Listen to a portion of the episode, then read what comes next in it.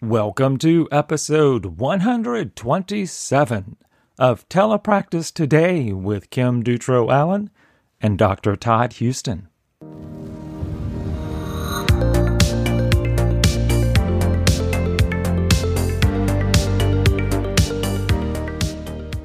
Okay, welcome back to another episode. Um, I wanted to share my I'll call it resource on repeat. I kind of like that alliteration.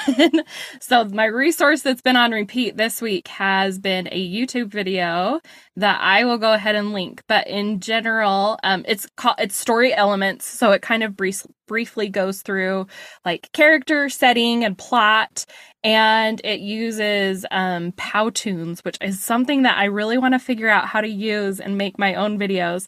Uh, but so it's just little cartoons that um, can explain a re- uh, activity or explain a concept to kids.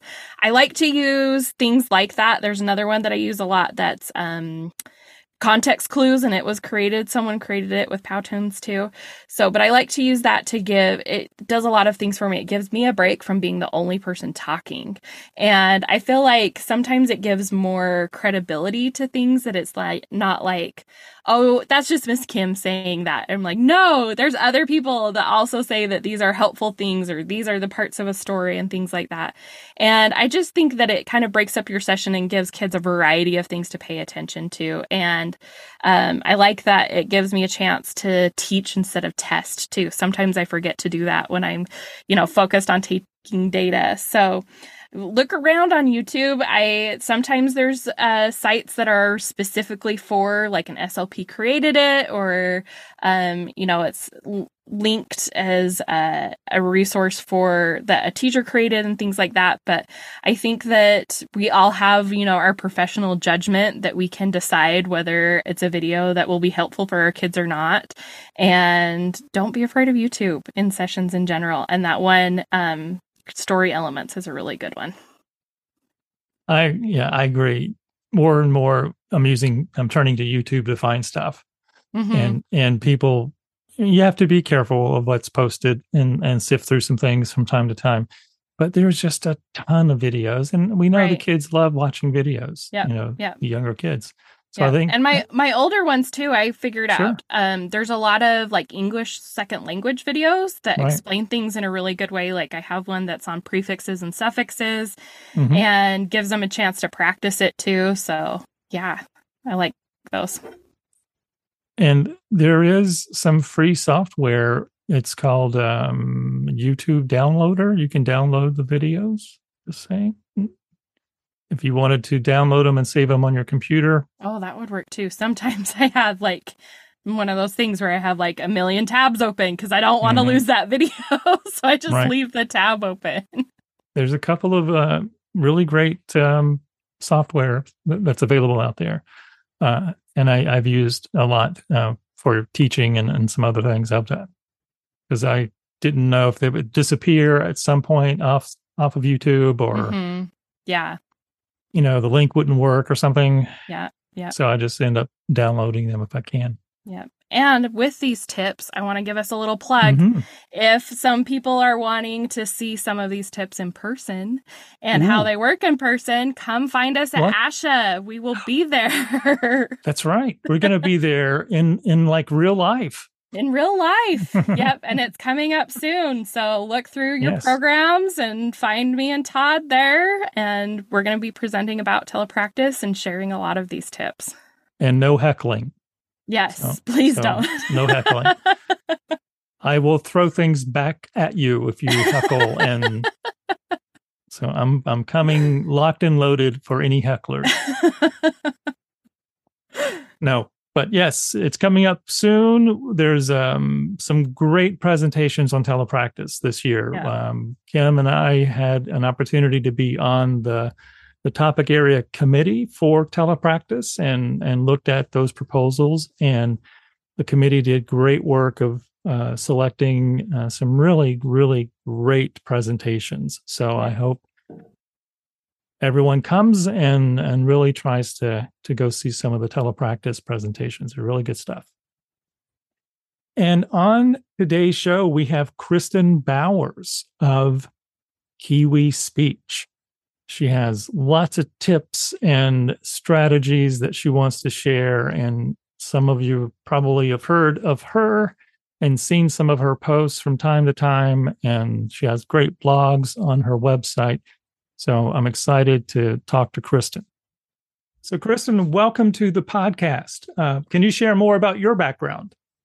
Yeah, so I am obviously a speech pathologist. Um, most of you know the the meat of what I've been doing since I've graduated, I um, was a school based SLP here in Pittsburgh, um, and I actually worked. We served a lot of the non public schools in the area, so that was kind of the best of both worlds. Um, you know, we got to do all of the clinical expertise stuff with a little bit less of the paperwork demand. So I absolutely mm-hmm. love that, and um, that's what I've been doing full time for um, gosh, like over 10 years. Um, and this is the first year I am not doing that. So I've resigned from that. And um, currently I'm leaning a little bit more heavily on telepractice and teletherapy. So I have my own small private practice, Kiwi Speech. And I see kids, I have a few in home kids, but the majority of them are all online. Um, articulation, uh, some younger kids, definitely a lot of older kids. Um, and then every now and then I pick up a few contracts seeing kind of high school and um, middle school age kids here in Pennsylvania that attend virtual school. So got my hands in a little bit of everything. That's awesome. And you were uh, mentioning before that your family came from New Zealand. Yeah, my parents settled... are both New Zealanders, yeah. and I lived there as a kid. Um, so I was like, I was eight with an accent and working really, really hard to learn the American way of, of saying things. So I'm sure that's where my uh, love of linguistics and speech pathology came. That's awesome. Uh, I love, I love the um, New Zealand president. The, get her oh, name. Oh yeah, yeah. She's, she's, quite, she's quite the force of nature. She's she is apparently she doing is. a lot of good For things. Sure. We I know someone in Utah who's related to her. So yeah, Ooh. yeah. Small world. that is a small I world. know, I know. I think you'll probably know the family that you are referring yep. to. um, this, we know the same family. Yep, Yeah. they're they're a great family, and I I uh, agree. I love seeing you know women leading countries and the decisions they make, and it's awesome to see. So Yeah, I agree. very much so. Yeah. So, other than the figuring out how to speak American English, what led you to the field of speech language pathology?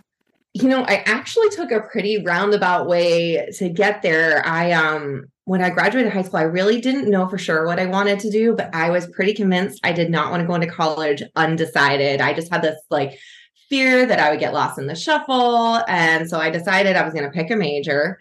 Um, and I had originally applied to all these schools for engineering um, and Hmm. or international business. I was like between the two. And then I was like, okay, I'm going to do engineering. And I got this work study job in high school and I hated it. So I had to like write letters out to all these universities and be like, scratch that. I do not want to be an engineer. So um, I picked business as my major and I was just really strategic about what classes I took because I knew I may not kind of stay there forever. So I made sure my classes were sort of gen ed friendly. Um, but one of the classes we had to take was uh, like a physics class, and I picked the science of musical sound, which I think SLPs will kind of recognize as it was as basically acoustics. Right. You know, it was a whole class in acoustics, and not surprisingly, 90% of the people in that class were audiology, speech pathology undergrads. Mhm. And I, this was my sophomore year, I think. I was in that class for about two days before I changed my major. And I like I knew I had finally found exactly what I, I wanted. So it was just being in that class and um yeah, like getting all that acoustic science stuff that I was really into. And I changed my major and never looked back. That's awesome. We we have a similar course here at Akron. Um, I forget the name of it, but it's it's basically an acoustics class that uh, students take for their physical science. Yep, exactly. Um, exactly. They they don't want to do random one for me to take, but of course all the SLPs were taking it. So right, right, and that's where they end up going. So we send a lot of students in that class uh, to that class. Yeah. So uh, you practiced in the schools uh, primarily uh, once you had your degree, and then you started working in telepractice. Was, did you do any telepractice while you were still working in the schools? I did. So yeah, when I first started working in the schools, um, it was just you know regular school based stuff. Um, and I I started my private practice a few years into that, and I would just see a few kids, mostly in the summer, um, and then a few in the evenings. I'd have like 2 mm-hmm. or three kids, maybe five at the most in the summer. Um, so I've had Kiwi speech as a as a practice probably for I don't know seven older than my dog, probably like nine years now. Um, and then, yes, kind of when COVID hit, when 2020, we did uh, shift to exclusively teletherapy. Um, so again, I was working in lots of different schools and they were all non-public schools. So they all got kind of got to choose how they wanted wanted services. But most of them, I think, were so overwhelmed with everything else that was going on that they that was just kind of what they picked. They thought it would be the simplest. So um, I was doing teletherapy in the schools for a while. Um, which for me was a pretty easy transition. Um, mm-hmm. And and then once again, once my private practice, I you know obviously pulled all them to teletherapy, and a lot of them just never we just never went back to in person. Um, and then I think there was a time where we could have, and then it got worse mm-hmm. again. Like you know, so um, most of mine now, I just encourage to st- to stay on teletherapy. Um, my availability, as you might imagine, I can fit more students in. Right. So I'm kind of at a point now where I, you know, I may have an afternoon slot, but only for teletherapy because it's right behind another slot. So um, most of my families mm-hmm. do end up just picking teletherapy. Um, I just have so many, so few after school spots for in in person. And uh, one thing that you're you're known for uh, this great reputation of of having uh, sort of tricks of the trade that you share from time to time. Um, could you talk about some of the things you've discovered uh, in your practice in terms of telepractice uh, yeah. tricks or, or working from home or whatever whatever the case may be whatever you want to do yeah well working from home i think anyone whether it's telepractice or anything else it's like a huge adjustment um i i think i'm not necessarily the most um I don't necessarily have like the best attention and, and ability to like keep myself on track. I'm really good at finding systems to help me. Mm-hmm, mm-hmm. so um, I read a ton about psychology and productivity. So one of my favorite books is um, by Daniel Pink, and it's called mm-hmm. When. Um, mm-hmm. and the principle of the book is that we, you know, we often ask the who and the what and the why of things, but don't focus as much on the when. And the big takeaway from that book is that you are so much better at certain times a day at mm-hmm. doing certain kinds of tasks. So the large majority of people really ha- do their best brain power work kind of in the morning. And then I, and I'm sure most people are not mm-hmm. surprised by this, you know, after lunch, you hit that slump, but it's, it's a real thing, you know, it's not just like a food, it's not just you got food in your belly. It's a real thing. And so one of the biggest kind of takeaways I got from that book was arranging my schedule to take advantage of kind of like my lulls and my highs. So I mm-hmm. try not to schedule kids in the morning because that is when I am best, you know, able to work on my business. That's when I'm best able to do kind of the harder stuff. But then I schedule myself the things I have to show up for, like the meetings and the session in the afternoon where I'm maybe, you know, I'm still obviously able to do a good job at that, but it's not the same sort of analytical mm-hmm. need from from me that that I have in the morning. So that was one of my biggest takeaways was even when I worked in the schools, not scheduling IEP meetings at 9 a.m. I mean, that is your best work time. And, you know, if you need to write a report, I mean, that's the best time to write the report, not meet with a whole bunch of other people. Um, and just kind of like being aware of when you do your best work and not fighting it. right. That's it. Right. And I, I, I personally think my internal clock is broken. so Because, like, everything you said, I was like, I feel like I'm the opposite. In the morning, I'm like, the world is ending and I hate my life and I hate my job. Every morning, like, I will look and like send texts to my husband that I'm like, I'm quitting my job. And it's because it's before 12 of p.m. That's the okay, so in the book, they do, they do say that there are people who have a different uh, you know, there's there's like hmm. three. I think there's three main things.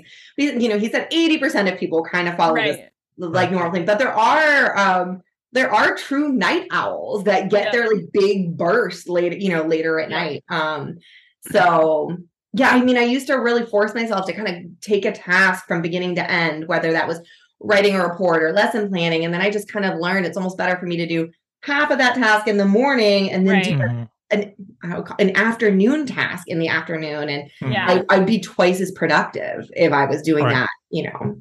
I like that. But that being aware of when you work best and having that fit your schedule, which I think is also something that we can do with telepractice and we can do with private practice. We don't have always somebody else dictating like this is when you have to work and this is when you have to see students.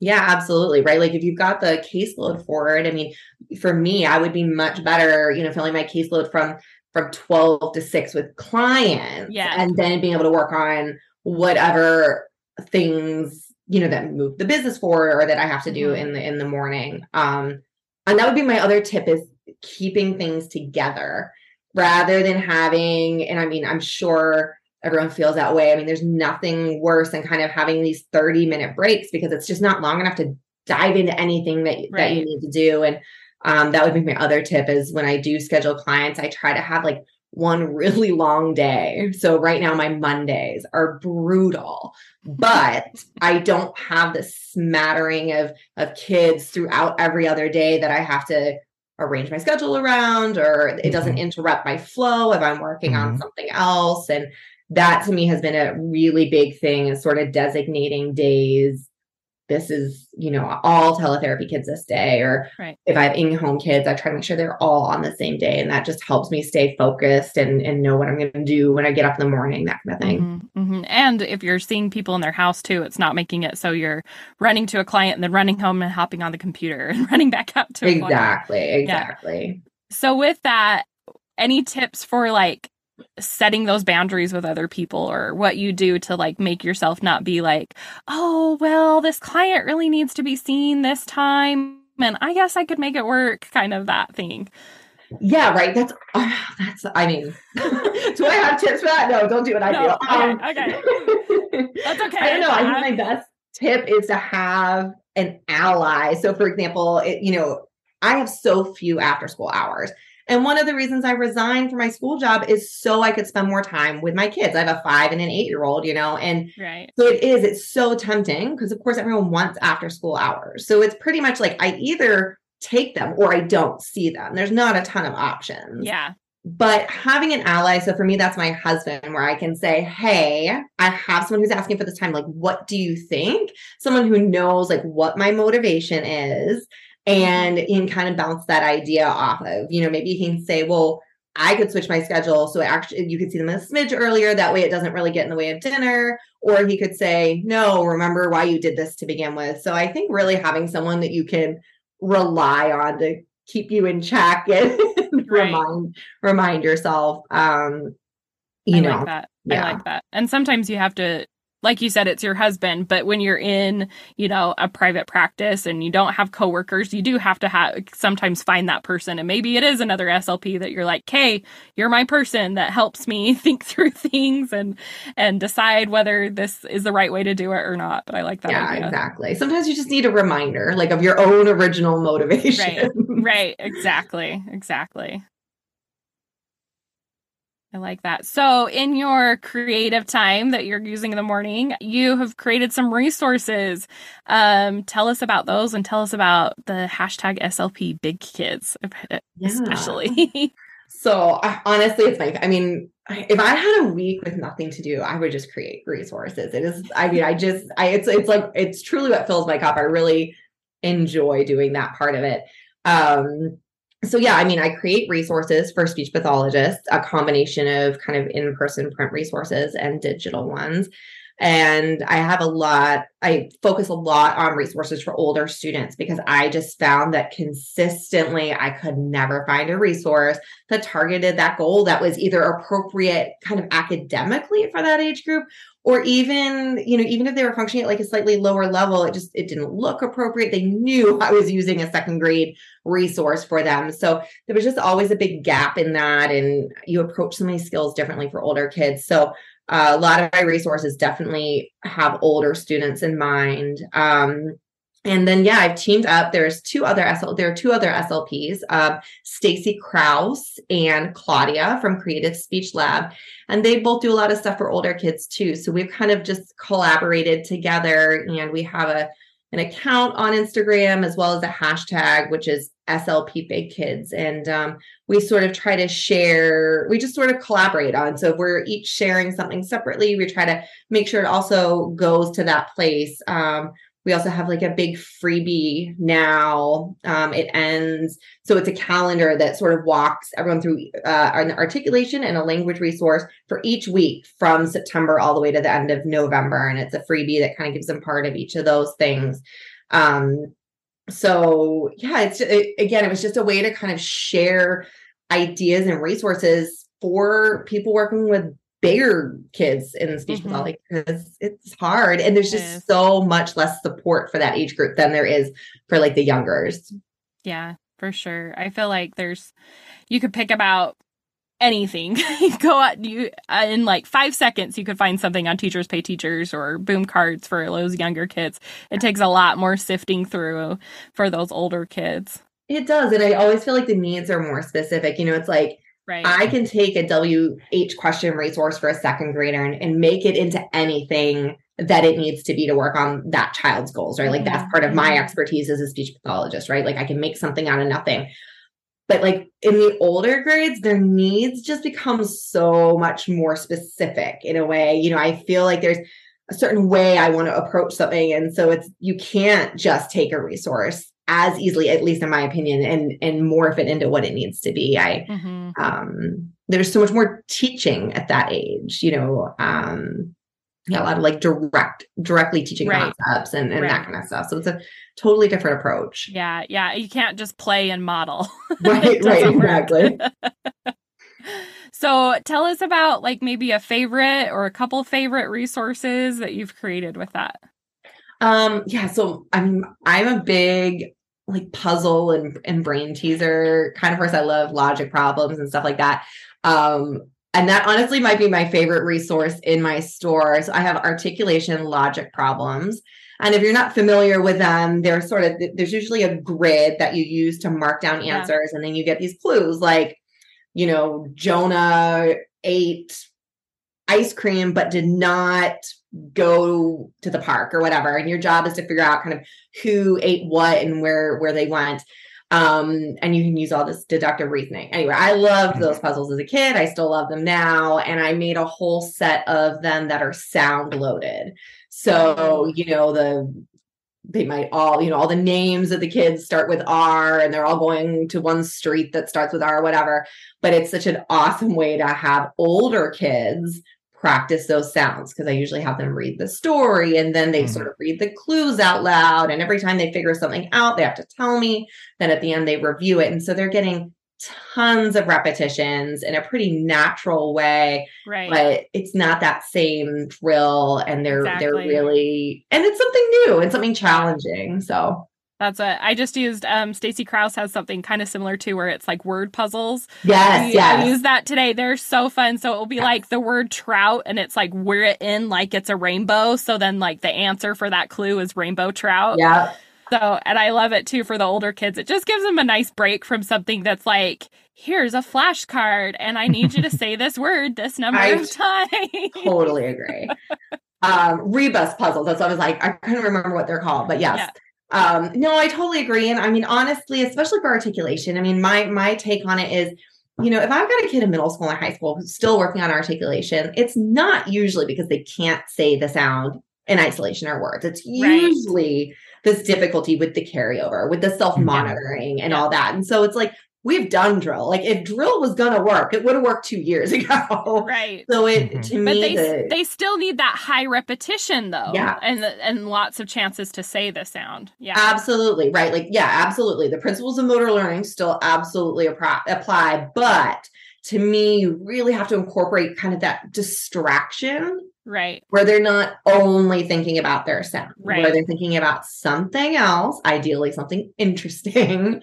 And it, that, because that's life, right? Like they're, you know, they don't, as soon as they leave your room, they're distracted. So being able to incorporate that challenge of, of yeah, distraction or something a little bit mm-hmm. above or like right at their actual level, not drill, I think has always been really helpful. Mm-hmm. Mm-hmm. So, what do you feel like in general makes a good resource um, for telepractice? What do you look for when you're looking for resources that are going to work well on telepractice? Yeah. Um, vary. I mean, it, it varies on the scale. I do really like boom cards for their simplicity and I like how they're all saved kind of in the same spot. But I obviously they're a little bit more limited and I find sometimes like there's one skill, like one task that's done over and over. So I love to find ones that, you know, like you're not checking like a yes, no, or something like that, that have a little bit more of an interactive feature. Um, mm-hmm.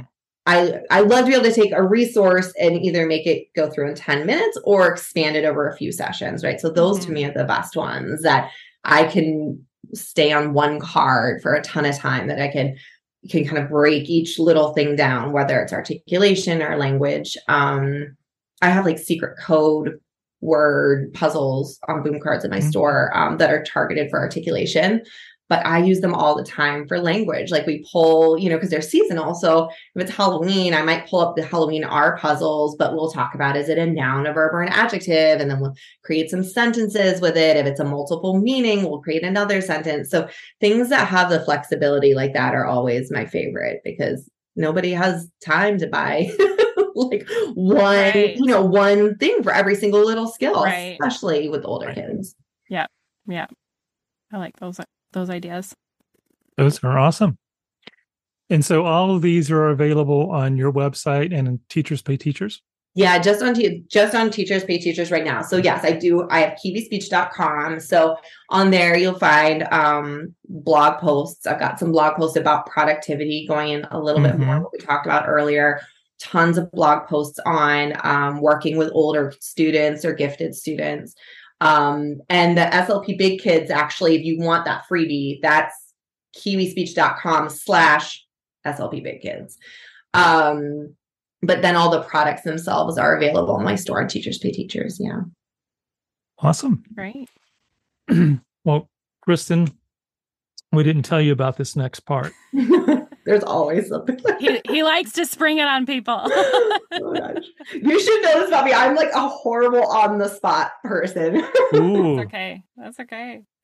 That's I have to good, say though, actually. while he's getting this getting this ready, I don't know if, if you listened, but I did share one of your tips the a couple weeks ago, and it's kind of been life changing for me. Oh, it mm-hmm. was the only take data on the first ten. Yes. Oh my gosh.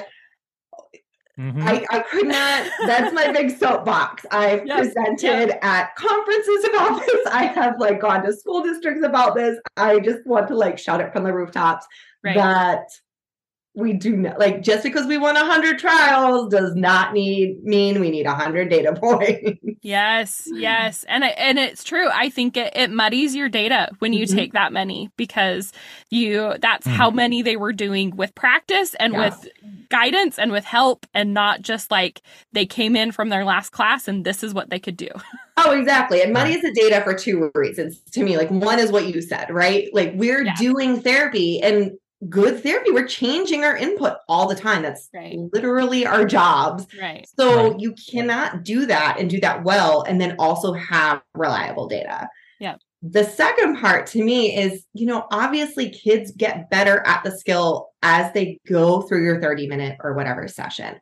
So the more data points you get, the more you're just averaging them out. And so, yeah. like, it's not surprising that you're going to get 83% accuracy every single session. I mean, it, it, means so much less when you have that many data points. And what I want to know is when they walk in my room with pretty minimal input from me, like, what, what are they doing? And that's mm-hmm. where I mm-hmm. see the most growth over time. And most representative of what they're probably doing outside of speech. Exactly. Right. Exactly. exactly.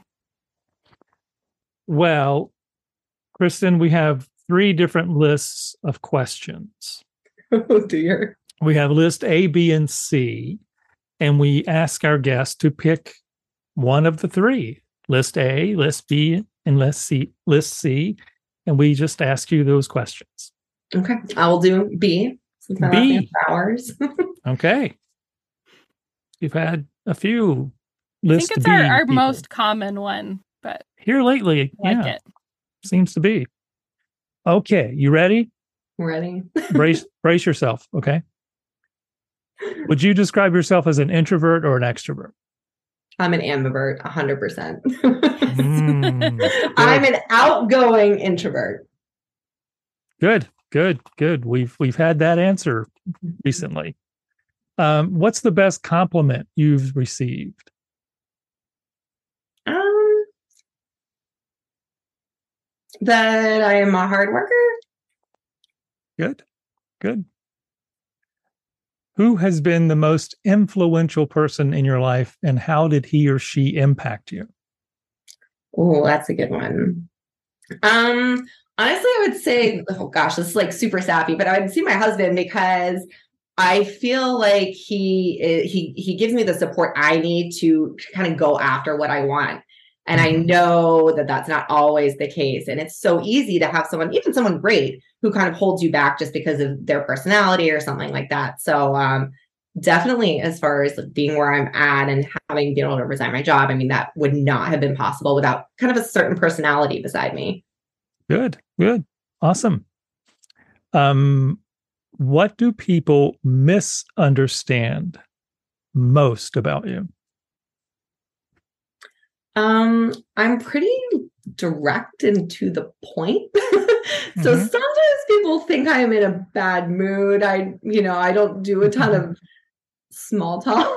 Mm-hmm. Um, yeah.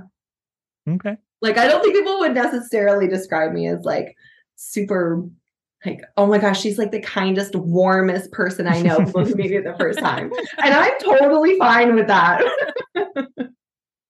You like to get to the point. yes, I'm an E. If you do like Myers Briggs, I'm an ENTJ, and I read mm. a like a blog about it once, and it says like women ENTJs are really rare, but one of the lines says it's not that you're cold hearted; it's just that. I was like, oh, right. oh yeah, that kind of tracks. and that's I, how you know, and women get mislabeled yeah. Uh, if it was a man, it was oh he's he's just being businessman or he's just mm-hmm. being serious in his job where a woman gets labeled as being something. Yeah. yep. so it's it's a double standard. Yeah. Um, what's something surprising that you've learned about yourself? Oh, I definitely have an answer for this one. Um, I did not realize that I was such a creative person until I started diving mm. into creating resources for teachers pay teachers. Um, and now most people would describe me as exceptionally creative mm-hmm. but growing up i just i don't know other people said how did you not know that like they mm-hmm. thought but i just did not realize i was creative at all i think i associated it a lot with art like painting you know right. and i was yeah. never very good at that kind of thing and so i thought oh i'm, I'm not creative at all and um now i can see that that's definitely probably one of like my biggest skills that's awesome. I like that. I like that. And I, I, I agree that people usually associate being creative with something that's like visually creative. Mm-hmm. Those but I like yeah, like I can't draw or paint, right. you know, that kind of thing. And so I was well, like, oh, I'm not. Yeah, and I like that too because I feel like I uh, personally that's something that's held me back from like creating things like on Teachers Pay Teachers. I'm like, well, I don't know how to do the art. I don't know how to draw things. I'm not going to be able to make things because I I can't draw. But I like that that you found other ways to be creative with it. Yeah, I think I think for people, and this is gonna I think for people who are intelligent, like I grew up and people being like, you should be a doctor, you should be a lawyer, which to me are like the antithesis of creativity, which isn't fair. but that was mm-hmm. kind of how I perceived it, especially as a child. And so I just never thought, oh, I could be artistic too. Mm-hmm. mm-hmm. Right. I think it's great.